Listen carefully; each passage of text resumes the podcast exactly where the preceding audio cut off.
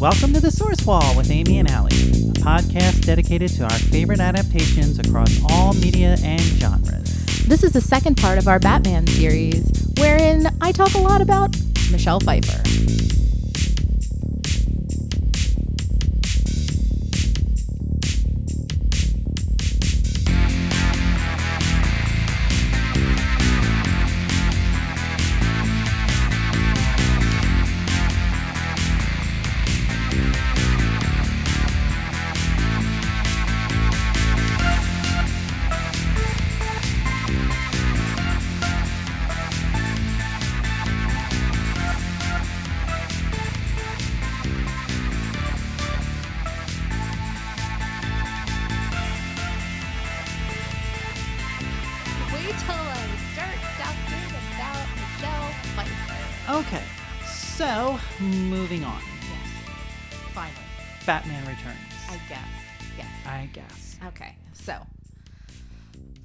Issue with this movie, it looks cheap as hell. Hmm.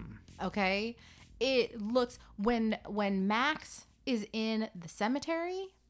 I feel like there's a scene where Max is in the cemetery, and it looks like all of those paper mache gravestones are going to fall over Right. my heart broke in a million pieces. Now, of course, this is my 12th viewing of the movie or whatever. Right. But when I was old enough to sort of stop looking at everybody's face, because that's me anyway, I always look at just faces. Um, when I started looking around and to note the huge production value drop between the two movies, Yeah. Which it hurt. and it doesn't make a lot of sense because the amount of again we talked about it already. The amount of money the first one raked in Right. is outrageous. Including the merchandising. yes, they could have spent a fortune on this movie if they. Mm-hmm. But why to. didn't they? I don't know. I don't know either. And it's just hurtful. it is. Um, fortunately, they make up for it with really great cast, an interesting story. It's a little cheesier. It is than the cheesier. first one. Um, I I don't like. I I I think it, it, it is much more comic and much more campy. It kind of plays up the camp. Like Max Shreck, his just his hair alone is just comic Yeah, book. no, it's, I got you. mm, Yeah, so it's really interesting, right? Like we we always talk about, oh, you know, too many villains, too many villains ruin everything. Too many villains ruin Spider-Man 3. Too many villains ruin the Schumacher movies or whatever. This movie has 3 villains. right.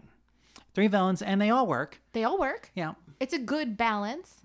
And even like the first Nolan movie has three, at least three villains. Mm-hmm. So it, it's not like it's unheard of. And if it's done right, if it's balanced out correctly, Right. And So that's that's just- the issue. Yeah, it's really all about how you use them. Mm-hmm. And yeah, I just, ah, okay. Does anybody else, anybody else watch that movie? And when you see Max Shreck's son get pulled in with the uh, penguin, and who else? Does anybody else here think Don Jr. immediately, or is it just me? I did not, but it's been a while since I've watched it.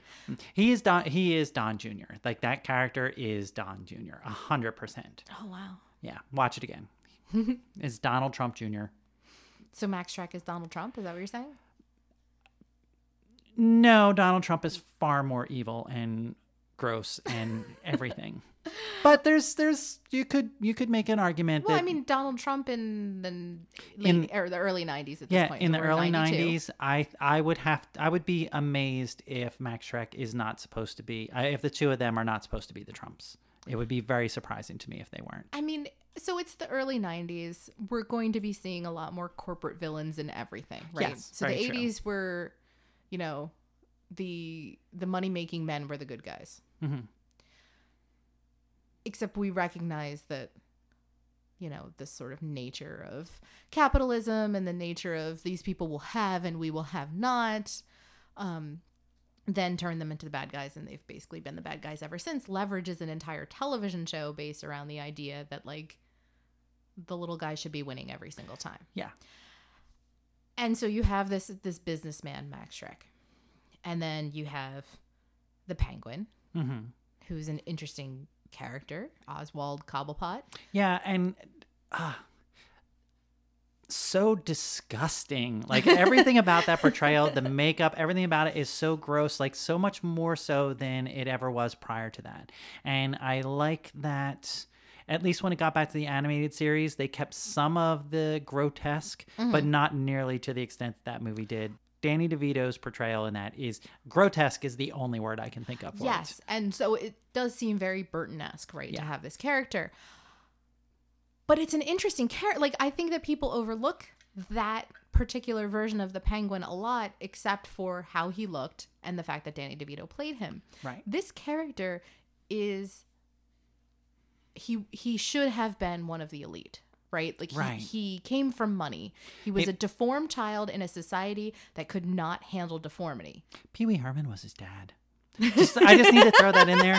That um, yeah, because again, Tim Burton using you know just tapping that well in cert- with certain actors, and yeah, so his dad was uh, Paul Reubens. But And isn't Paul Reubens on. on Gotham too? Or he was? Yeah, he Yeah, was. Yeah. yeah. So so you have this this this guy who I guess was raised by penguins instead. Right. what just happened here?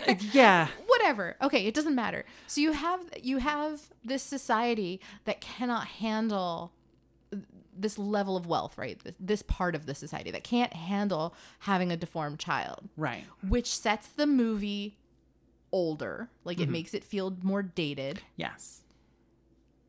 But then you've got this very then you've got Catwoman who is the sort of this quintessential late 80s early 90s woman. Mm-hmm. And yeah, it just everything is so Yeah. disjointed in a way that the first movie blended all these time periods together. This one is just disjointed and out of time in a way that's not conducive to the story. No, and I mean, again, I just need to pause and go back to yeah. Why are there? Is there this huge rat-like population of penguins in Gotham? What what is what is that even about? It's an East Coast city. We don't have penguins. There's no penguins here. They're just just they're not. They're- they're not no. indigenous to. Like, did they escape from a zoo? Maybe. Did you did you watch it recently or no? No, I have not I- you watched know this in a long time. Never I'm not a big fan. And we don't need to, right? Because so much of it we watched a bunch when we were kids, right? Mm-hmm. Or younger. And so much of it sticks good and bad, right? So one of my complaints um, is the cheapness, right? Somebody, uh, someone I used to date, their complaint was the Batmobile, how it like just knocks off parts of itself to get through the thin wall. It's it, it's nonsense. All of it is nonsense in a way that the first movie had no nonsense whatsoever. Right. Yeah. The first movie is very serious. It's very dark and brooding. It, it stylized, but still serious. This certainly pushes the camp up to a to a different level. and and to no good end. There's Right. there's only as far as I'm concerned one huge redeeming point to this movie and that is Catwoman. That's a pretty famous story. It is a pretty famous story. I mean, Sean Young, Mm-hmm. that uh, stalked Tim Burton for a while, really wanted that role. That was a very odd thing that happened. Broke onto the Warner Brothers set, dressed in a cat suit, trying to convince him that uh, she would be the best person for the role. That in itself is a strange thing. you know. Um, Michelle Pfeiffer did get the role, who I think at times is really good. There are points where she is a bit cartoonish and over the top, but for example, the the scene when she and Bruce Wayne are dancing together, and she's not Catwoman, she is Selina Kyle. Selina Kyle. And she pulls out the gun because she's going to murder Max Shreck at this Mm-hmm. charity event. It is it's really good. It's very serious. It's not played with any humor Mm-hmm. at all. She is excellent at that moment. And I think uh, it's things like that that definitely redeem it and make it more interesting.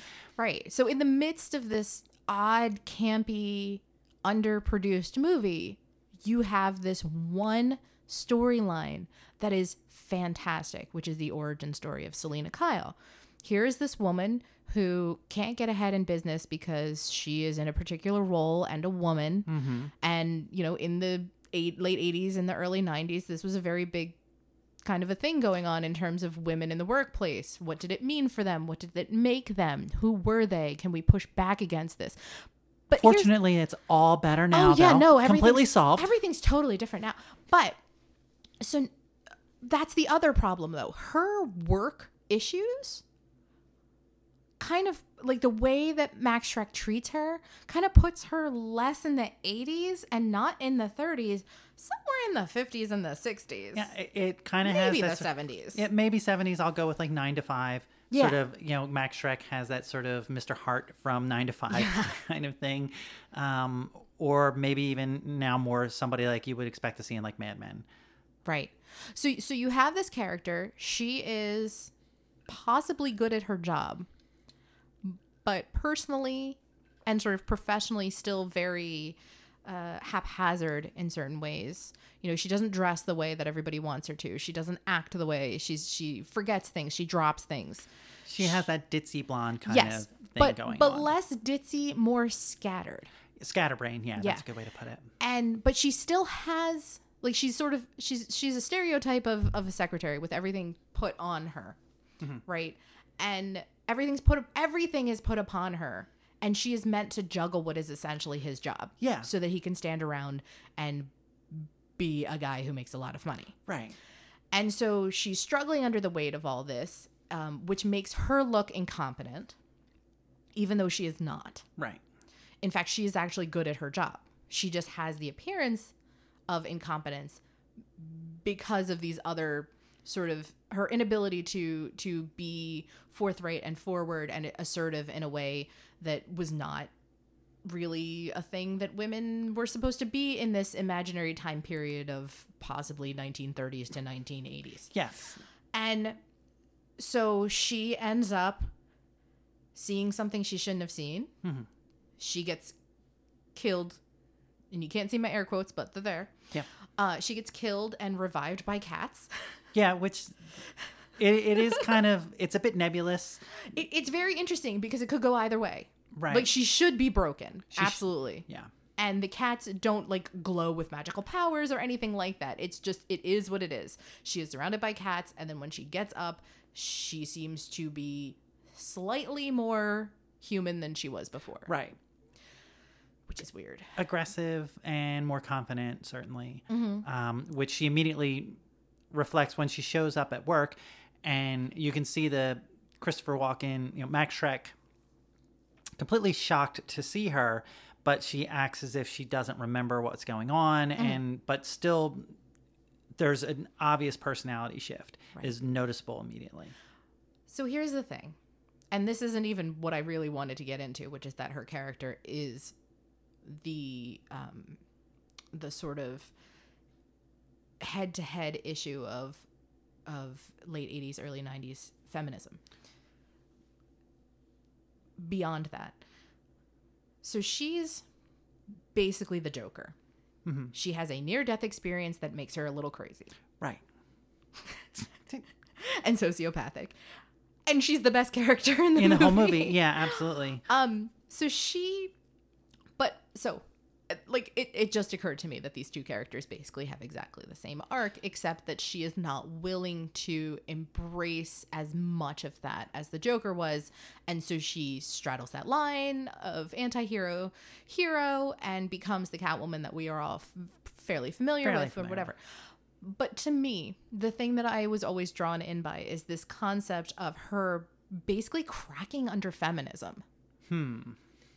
That it, it not feminism, but how feminism is treated by the men in her life. Right. That there is no way to be all of the things that the 80s wanted a woman to be without cracking. Yeah, absolutely. There is no place for sanity in a world that asks you to be multiple things all the time. Right. And that's who she is. That's the entirety of her character is this woman who cannot bear the weight of that anymore. And what happens when you have that and you've cracked? When you've become the assertive person that everybody wants you to be, now you're too assertive Exactly. Yeah. and there's no there's no place for sanity in that there is no place for sanity in um in a world that has decided that equality is being both all of the gender roles of women and all of the gender roles of men at the same time. Yeah. So for me, going back and watching this movie, probably a little over a decade after it came out, right? I'm I'm in a different place. I have a child. I have a live-in partner, and all these other things. I'm watching this movie, and I'm just absolutely fascinated by this character and how she can't handle this burden because it is an unhandleable burden. Yes. Does Tim Burton mean all this in his story? No. I- I'm yeah. going to go with no. Absolutely not. He has no idea what he's done. That's what I think. Hmm. And I've never seen anything to the contrary. I've never taught seen him talk in an interview about um about Catwoman being sort of a response to the woman who has it all. Right. And that's really what I think that she is. Meanwhile, she's got to carry the weight of these iconic actresses on her shoulder. Ah, yeah. So we Right. have what do we got? Eartha, Eartha Kitt, Kitt. uh, Lee Mayweather, Lee Meriwether, Meriwether. Thank you. and Julie Newmar. Yes, Julie Newmar. And so, like most people kind of forget Lee Meriwether because Julie Newmar really played up the sexy, um, sort of bantery Catwoman that we think of in terms of how she relates to Batman. Eartha Kitt played up the sexy, but it was a little bit more removed and untouchable, which I think is actually an aspect of racism. Yeah, probably. but like- she was. I still think it was pretty bold to have her in that uh, role at yes. all. Yes. To- and well, I mean, to I mean, she's obviously like the you know she's a sex kitten. That's like the whole joke Yeah. of Catwoman. She's a sex kitten. Mm-hmm. And so you have this character of Catwoman in this 90s movie who has already gone through the paces of having to be a working woman and a love interest and all this other thing. On top of that, she's got to be sexy and she's got to be, you know, in love and she's got to be worthy of his attention and affection and be saved by him and all these other things. She has to be everything. Yeah. And I think that Michelle Pfeiffer plays sort of the manic nature of that Catwoman really well. The sort of straddling of the line between uh, sanity and insanity, right? In a way that we probably couldn't pull off now. No, definitely not. Absolutely not, because we would find it too anti feminist. But at the time, It was perfectly fitting for the time. it was perfectly fitting for the time and i still think it's incredibly reflective of what was going on and we don't even really notice it because it's really subtext and it might even be subtext that's not even meant by a male creator right. Oh yeah, absolutely. Probably just uh, incidental, if anything. also that dance scene is wonderful The dance scene is wonderful. siouxsie sioux in the background oh god that song i my pandora plays it every once in a while and i'm just like ooh The only other thing I was going to talk about is that she actually did put that live bird in her mouth, but Okay, so I mean, but all right. So let's talk for like two seconds because we did this with Scott Pilgrim. What would it have been like if Sean Young had portrayed that character? I think it would have been much more over the top. yeah, um, And I don't know how she would have done in the secretarial stuff. uh it's interesting. I I never really thought about it. It, it would be an interesting exercise. I still think that I believe that Sean Young got a bad rap all the way around. I think that that had much more. I think she's a good example of a person who I don't think what she did was that out of line for a Hollywood actress. I think she had a bad reputation because of the way I think she was treated like shit by actors before and I think she had bad relationships with other people and that she was kind of blacklisted in a way that hurt her career very much. Mm-hmm. Right. And it's so, very so this unfortunate. was just part of the, you know, the the narrative yeah, absolutely. of the crazy actress. Whereas, you know, if a guy comes in and, and is in character, right. You then they would then they're like, oh my god, him right away, absolutely. Yeah, that, that's exactly. And I think that that's something that a male actor could have done that and people would have been like, wow, that's so impressive. Did you hear this great story about what he did to get that role? Mm-hmm. And, you know, there, there are things that that just did not happen for her and i think it's unfortunate Yeah, I think so too. I mean, she did struggle with mental illness, right? Like that was part of that. Like later, she was talking about something about that. Yeah. Yeah. Who knows? you can you can tell where where our our hearts are. Really, is the first movie, not yeah. the second movie. Very much. It, it just Um, goes downhill from the first movie. It does. Um, moving on from here, I, I think, well, to wrap up on this movie, I didn't like this one nearly as much as the 1st one. I still think it's it's pretty good and it has some highlights. Uh, but I do agree that Catwoman is by far the best part of that. Oh, movie. absolutely. And this, I mean, Vicki Vale is just basically tossed away in a line. one line. Yeah. One line. It's Yep. like, oh, what happened to her? Oh, she's doing her thing. Whatever. She couldn't handle it. And and in in the uh, comic book, you had uh, Silver St. Cloud who couldn't handle when she found out Right. that Batman was Bruce Wayne and all this other stuff. Vicki Vale was like a Pulitzer Prize winning war journalist. Yeah.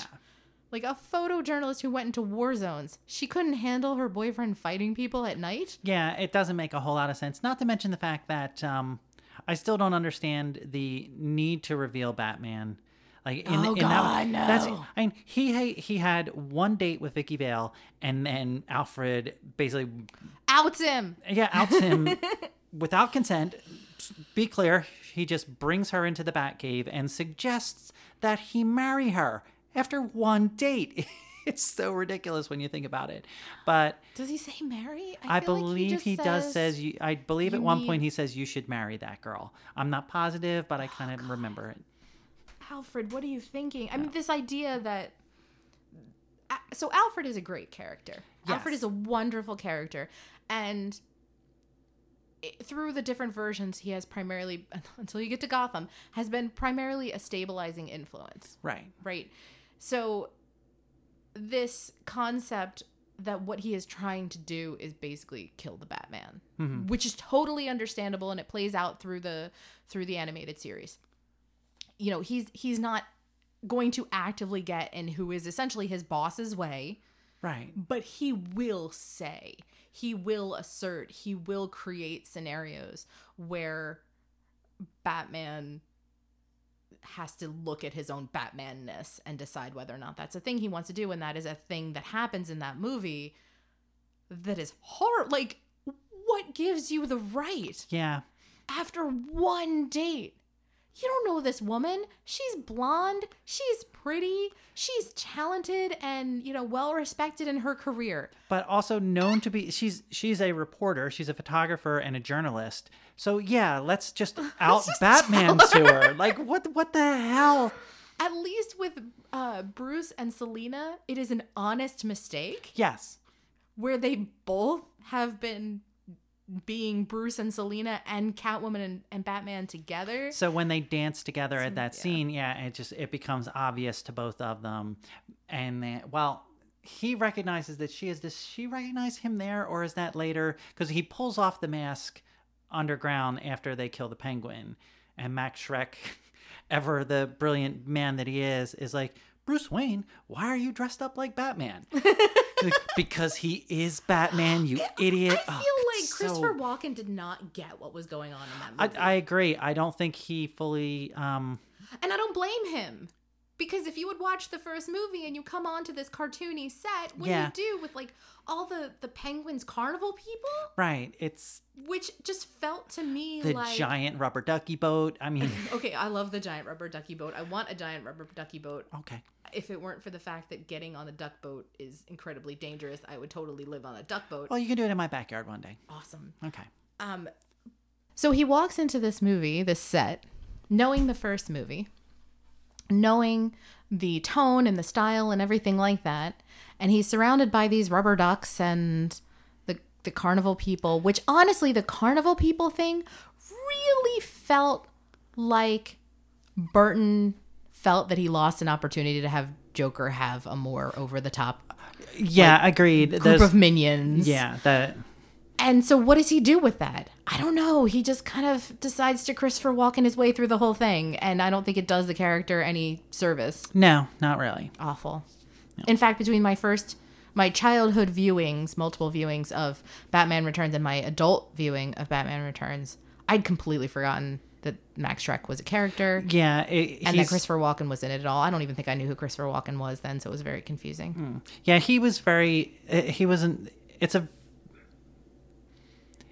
It's a very forgettable character, Yes, absolutely. and I just think that what it really it didn't bring anything to the movie. It, it was not well, necessary. it was Catwoman's nemesis. That's Yeah. really all it is. Right. And then you have the penguin story, which, as I said, I, trying to even watch that, it's just grotesque is the only word I can think of to describe it. And it just bothers me. I have Yeah, trouble don't- watching I it. don't think that that's. I don't think that's necessarily a problem to me. Like, there's a lot of stuff going on with Danny DeVito's character, the way he portrays the character as someone who, if not for certain circumstances, could have been a good person, Could have been. and and sees himself as the the downtrodden hero of his own story, which is I good. Yes, yeah. But he also bites a man's nose off. He also does that, but this idea that he was basically a feral human being. yeah. Fair, yeah. So I mean, th- you know, like he tries, he runs for mayor or something. Yeah. He runs for mayor. He,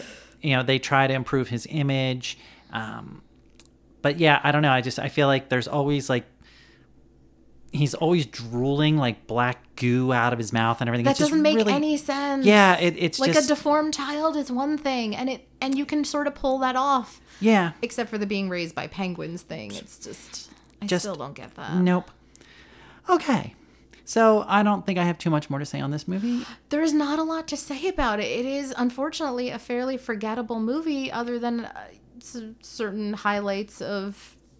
I mean, uh, it does have Tim Burton's style without the ability for Tim Burton to sort of manifest his style in a way that doesn't look super cheap. Yeah, I kind of feel as if to me it almost seemed like he did the first Batman. Um, there's actually a great quote because there was a point where he was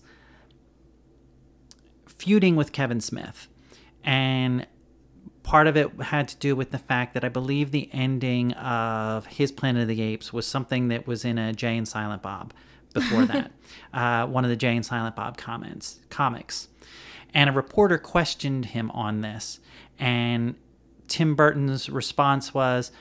I don't read comics, so I wouldn't know what Kevin Smith did. And the reporter replied back, Oh, you don't read comics? That explains Batman Returns. Which is just an amazing burn. Just, it's the perfect burn. Yes. And so I just feel like he did the first movie because it was something it was an exciting fun different thing to do and i just don't think he really cared to do the second one i believe he was contractually obligated to do it but, he I was already I know moved they on put a ton of mo- movie uh, money behind that movie. So what happened? He Where did just the didn't money care. go? Just to Michael Keaton? i guess Michelle Pfeiffer? yeah i mean you had a big cast so maybe that's part of it Weird. ah Awful. So- so so let's let's just review. Good highlights, lowlights, whatever. The what about it as an adaptation worked and what about it as an adaptation didn't work. we're talking about the second one We're talking about just the second one. I think it. I don't think it fit in with the first movie enough. I think it was too campy. So I think the first one set up a dark, gritty, um, gothic kind of image, and the second one just started to go into almost parody territory of the first one. So I don't think it really fulfilled what it. What the I think it, there there was a lot of ways to do a more serious sequel to the first one, mm-hmm. and I don't think that's what this is. Right. So what we're really talking about here is a bad sequel, not Yes. necessarily a bad adaptation. Because if this movie had been his first movie, his first Batman, his only Batman movie, right? Right. If that's what he had put forth, I think it would have been an interesting way to go in response to the 60s show. Agreed. Yeah, it's not a bad movie. No. It's just Michelle Pfeiffer really saves a lot of it. Yeah. And Michael Keaton. Michael Keaton is still very good in it. Yeah. It just does not live up to what the first one did. when when people talk about their Batman being Michael Keaton, it's so interesting, right? Because he is not the person and it's not the portrayal of Batman that even hits that sort of level of iconic what we think of with Batman. Right. And yet there's something about the seriousness that he brings to the character,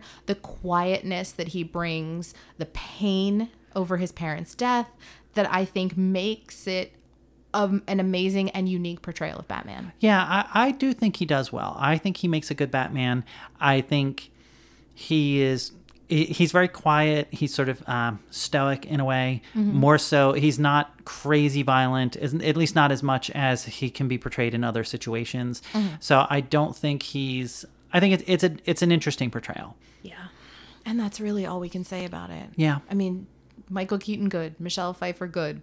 Penguin, gross. Burton esque and grotesque and at least sort of captivating when he's on the screen. It's interesting to see and wonder what he'll do next as a character. Yeah. And then Max Shreck to me is he might as well have been in the 60s TV show. Yeah. The With that hair. the hair, the pinstripe suit, Mm-hmm. he's just he's kind of a joke. He's a caricature right from the 60s. Okay. Moving on, uh, all the Joel Schumacher movies were crap. Okay, next. You don't have anything to say otherwise? No, I, I, I do, I do. I know Um, you You do. mean besides the fact that they are raging garbage fires? I mean, about the fact that they are raging garbage fires. I heard an interesting, I read an interesting fan theory, which I thought was kind of cool, was this concept of the Tim Burton movies being in a certain universe in a certain continuity, and the two Joel Schumacher movies being movies about the real life Batman within that universe. And that's why they're so much campier and sillier because they are almost as if it because it takes place in the same continuity, but it's supposed but imagine it as these are the 60s campy movies about the real life Batman who was Michael Keaton. Mm-hmm. It's ter- it's a weird thing, but I, I, I think strange. it's funny. I don't think I quite followed that. But so let's take them together because honestly, there's not going to be a lot that we're going to say. No. They're not good movies. They're not good movies. they don't hit any of the emotional weight of the original movies. No. They are chock full of unnecessary villains, unnecessary characters, um, actors who have probably been miscast. Yeah. Robin Williams getting screwed over again because he was now after getting screwed over for the Joker, he was supposed to be the Riddler, and then they changed it to Jim Carrey. Okay, but Jim Carrey in that suit yeah. Oh, he looks to great. me is uh, he looks great. Yeah, he And- looks And great. a lot of this stuff looks pretty good. All the neon and the bright colors and stuff to me were just weird. Mm. Um, I so starting. Let's start with the first one. Um, Val Kilmer. Right. So I was interested to see Val Kilmer Agreed. as Batman. I was uh, when they said, "Okay, we're we're recasting Michael Keaton." I'm like, "Well, you've screwed yourself over." Yeah. Well, how old was I? Like 15? No, I must have been like 16 or 17. Um, but then they said Val Kilmer, and I'm like, "Well," because I think he's great. Oh God, that poor man was so underrated for a chunk of time after having done such great things when he was younger Yeah. that when he came sort of did this he did Kiss Kiss Bang Bang with Robert Downey Jr., which is an mm-hmm. amazing, hilarious movie, and he's so good in it. Hmm.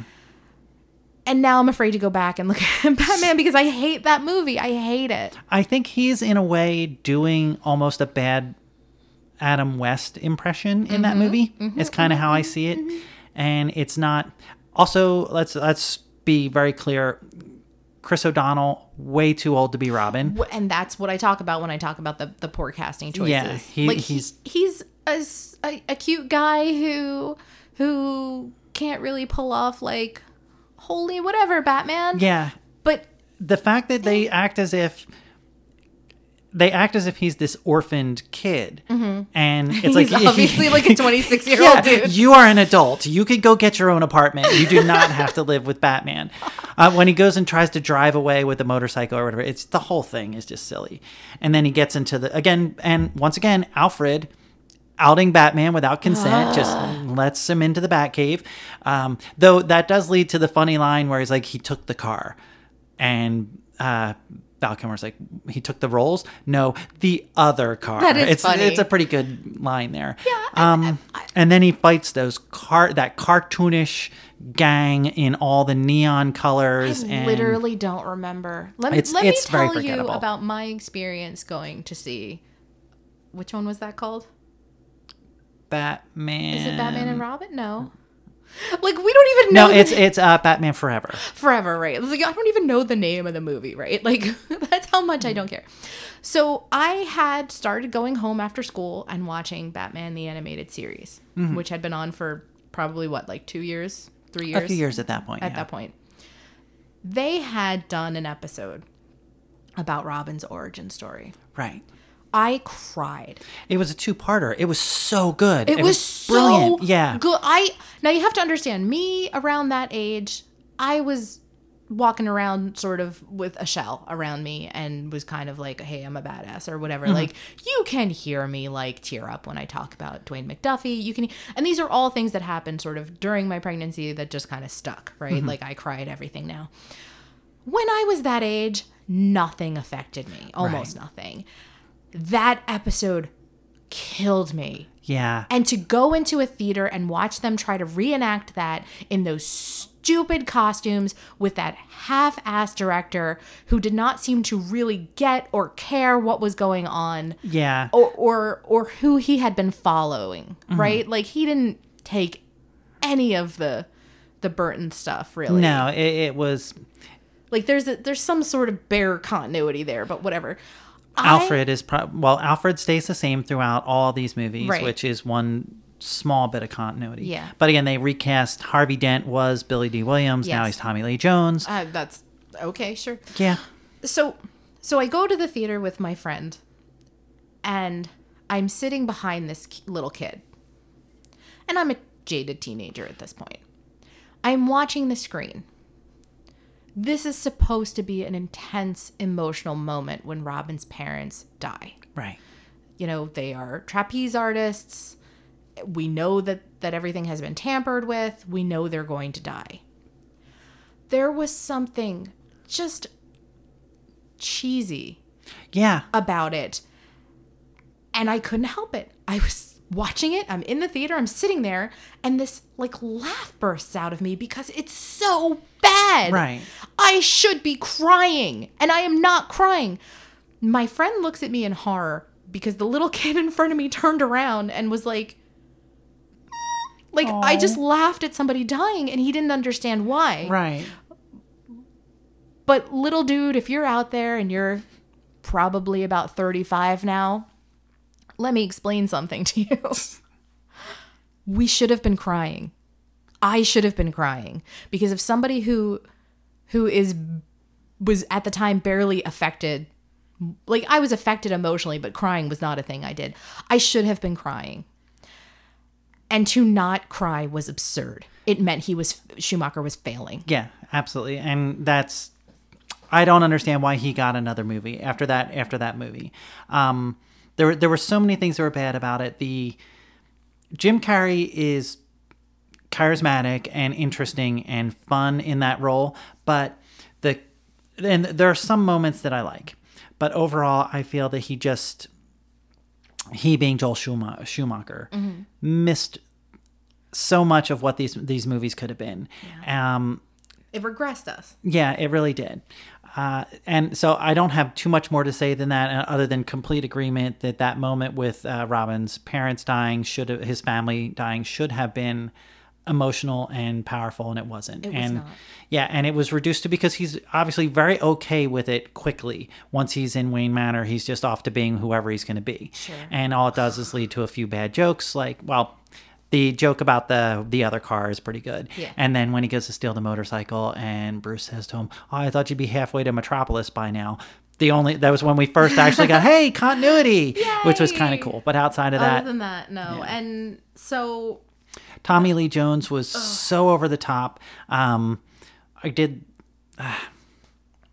so if you take this as a version of the 60s movies, I'm sure it's entertaining or whatever, but you know what? It took me the amount of time that we have been recording to remember the name of the woman. yeah, Chase Meridian?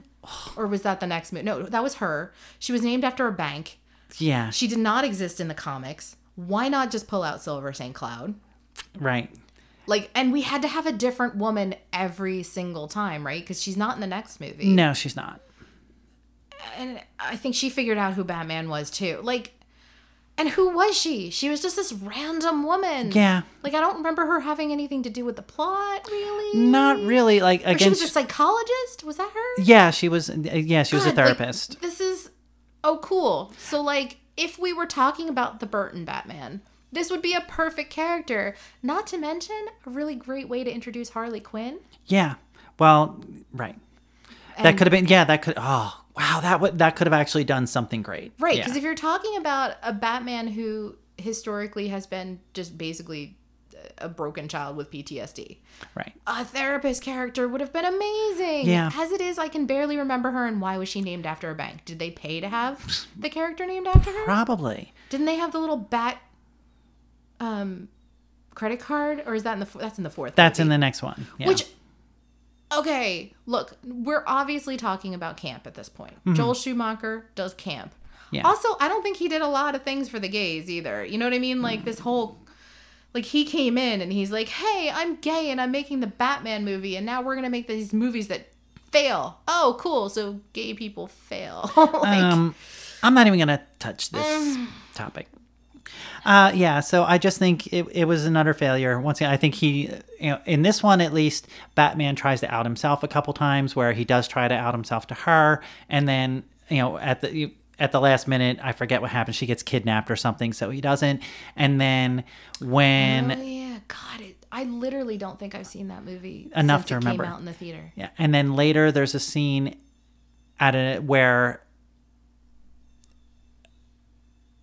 I want to say it was it was Two Face asks a crowd of people. I think they're at like the theater or maybe they are at a circus. I don't remember where they are. everybody's at a circus Yeah, yeah, and asks for Batman to to to out himself basically. Mm-hmm. And of course at that and then Bruce Wayne again tries to and he keeps yelling out to the crowd I'm Batman, but there's so many Yes. people cheering and yelling over top of him that nobody hears him. right Um yeah, which is an interesting moment. I thought that actually was not bad. Yeah, that that no, part was no, wasn't All bad. this is coming back to me, but like ultimately, It's we're so forgettable. And what happened was, and we'll, you know, we're gonna get to this if we have time for this part, but if not, probably the next part because we're gonna have so much to say about it. Is Batman the animated series happened? yeah, And I think one of the reasons why Schumacher couldn't pull off camp at that point was because so much of the target audience was this group of people, these kids who were going home at the end of the day and watching Batman the animated series, which was still going on at the time, which would continue on in different uh, versions, but would still be the same writers, the same Yeah. some of the same animators, etc., for another ten years. right. It went on for a long time. Um, So let, let's just let's let's just go to the next movie, knock it out. I don't remember a bit of it. I remember thinking, "Hey, you know what? I liked George Clooney in ER, Yeah. but he's got a very distinctive chin." Yeah, and actually, the odd thing is though, I think that he could pull off the billionaire playboy character the the very well. I think that, that that made him an interesting choice, and I think the strong jawline that he has, or you know, the chin. It is distinctive enough that it's hard not to recognize. Hey, that's if you knew Bruce Wayne, it's the bat mask is not Right. concealing. Like, oh, hey, I, I can clearly see that's you. Um, but I like George Clooney as well. I think he's done some really good things, and I thought he was an interesting choice. He did his best. He did his best. There is the one scene when they believe Alfred is dying, when he sits there and he has this kind of heart to heart conversation with Alfred, which is very, very good.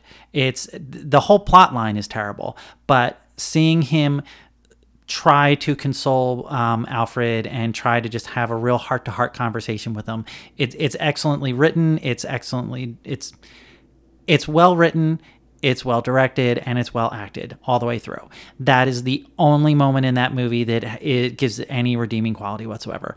Arnold Schwarzenegger is ridiculous. Um, and you talk about with the animated series, again, one of the other great episodes of the animated series is that origin story for Mister Freeze. Mm-hmm. Um, I think it's called Heart of Ice. Yeah, Heart of Ice. I was Heart Heart of say Ice. Heart of Cold. Yeah. Like I was trying to say Heart of Gold. Yeah, one of probably one of the best, if not the best, episodes of that entire series, and that's saying something. Yeah, it's so, and and you get this sympathy for this character, and I don't think there's anyone who can watch that and think, if I were him, I'd be doing the same thing. Mm-hmm. And the fact that they took that origin story from because I don't think that was from the comics. I think that was very specific. I don't think Mr. Freeze had that kind of Yes. uh, that origin Yeah. story. So that was an original something from the animated series to take that concept and then just turn it into this awful joke It's in just that. a bunch of puns. yeah, That's all exactly. It's all it is. It's terrible That's and it's a shame. I remember. So same thing is with uh, as you said the the origin of Robin. Mr. Freeze's origin here is just sad. It, it doesn't work out. Not sad in a good way. Not I mean, sad just in a good way. Like it should be sad in a good way. and it's not. and and then so I had a big crush on Alicia Silverstone, Mm-hmm. and so I wanted to see it, and I still couldn't bring myself to care. Yeah, and they they the fact that they rewrote her instead of being uh, Barbara Gordon, now she was Alfred's, Alfred's niece. niece, Like yeah. what the like What is why? the point of that? There is no reason for that. Yeah, none whatsoever. Uh, uh, that's because who was Commissioner Gordon in those movies? N- Nobody. Yeah. Nobody. Exactly. Like if he was somebody, I couldn't tell you anymore. Yeah. and I never could. And then so Pat then Hingle, by the way, that's the actor's name. Yes. Just so you know. No, and and Pat Hingle. Stupid trivia Aimee has stuck in her head forever for no good reason whatsoever. But I mean, like there was nothing wrong with Pat Hingle. No, just the all. character was not well written. Right. Exactly. Such There was n- such a waste. Yeah, complete waste. And and so then you have what Uma Thurman as Poison Ivy. Yeah. A character who has so much nuance on the show. Mm-hmm. And Bane, which is completely oh this yeah, Bane's in there. which there's which is now he's a creation of Poison Ivy, Yeah. which doesn't make god, any sense. Oh my god, I've completely forgotten about that. Bane's origin story not in the show. Although I think they sort of touch on it in the show, but in the comics, it's Yeah. really heartbreaking. Oh, oh yeah, absolutely. And, like he he is a he is you know he's a, a child in a war torn country Mm-hmm. his mother is imprisoned prob i think for going against the government for, for just being a, a, a teen revolutionary basically Right. and i believe he's the probably the product of rape she, he's born in In prison. in prison or maybe he's not the product of rape but i mean if you were going to tweet you know if you're going to mess with bane's origin th- th- there's room in there for all of these things right all this violence and horror and all he has growing up in this prison is a teddy bear yeah. somebody gives him a teddy bear And I believe he now he was also I think one of his storylines is also that he is actually just very afraid of bats because bats existed in in the prison. Is that am I remembering this incorrectly? i don't remember that part hmm. I remember the. There there was something very specific about why he wanted to hurt Batman. And I thought that it had something to do with he had the same fear of bats as Batman did, but on a, on a different, level, for a different I, reason. I think you're right. Um, there's a lot in the comics in terms of sort of machismo yeah. because he is, you know, he is a Latino character. There's this concept that played through the early versions of the character in the comics, or I don't know how early they were, but around the time that I was really interested in it, um, which is that he he's intelligent and he is brutal because he is a, the product of a brutal upbringing. Yeah. And he wants to defeat Batman not as you know some supervillain, but as a man. Here's this Right. man who can fight. I want to fight him. I Yeah, want to okay. win. I want to break the bat. Right. Okay. Um yeah, so all, all, all in all, this movie bad. Sucks. One last moment I will say that was pretty funny is when Chris O'Donnell is well, when Robin, being Dick Grayson, is under Poison Ivy's spell, where she's given him the pheromones and he's kind of become obsessed with her. And there's a part where he and Bruce are arguing with each other, and Bruce is trying to convince him that he's under her spell and he's been poisoned, mm-hmm. and he's arguing with her. And there's just a great moment where he's just like, "No, you've been poisoned, Dick," and it's just I don't know. It's just, it makes me laugh every time. It's another like funny moment in it because he's is he's calling him Dick because his name is Dick Grayson, but the delivery of the line is clear that he means it both ways. Right, and and it's very tough to pull off a name that we don't use anymore because Right. of its particular connotation. And so that sort of plays into the cheesiness of it as well, right? Like you in what in what world are you constantly referring to someone as dick? As Dick, yeah. Eh, now, contemporarily, Right. right? So, yeah, terrible movie. Just just terrible. So I think that Dick joke will be the perfect place to end on our part two of our continuing exploration of adaptations of Batman. If you enjoyed what you listened to, and we really hope you did, you can find us online at several different places, one of which is Patreon, where you can help support our costs, which are quite minimal. But we do, we would appreciate the help. You can find us on patreon.com slash sourcewall, and then you can also find us on Twitter and Facebook as Sourcewall Geek.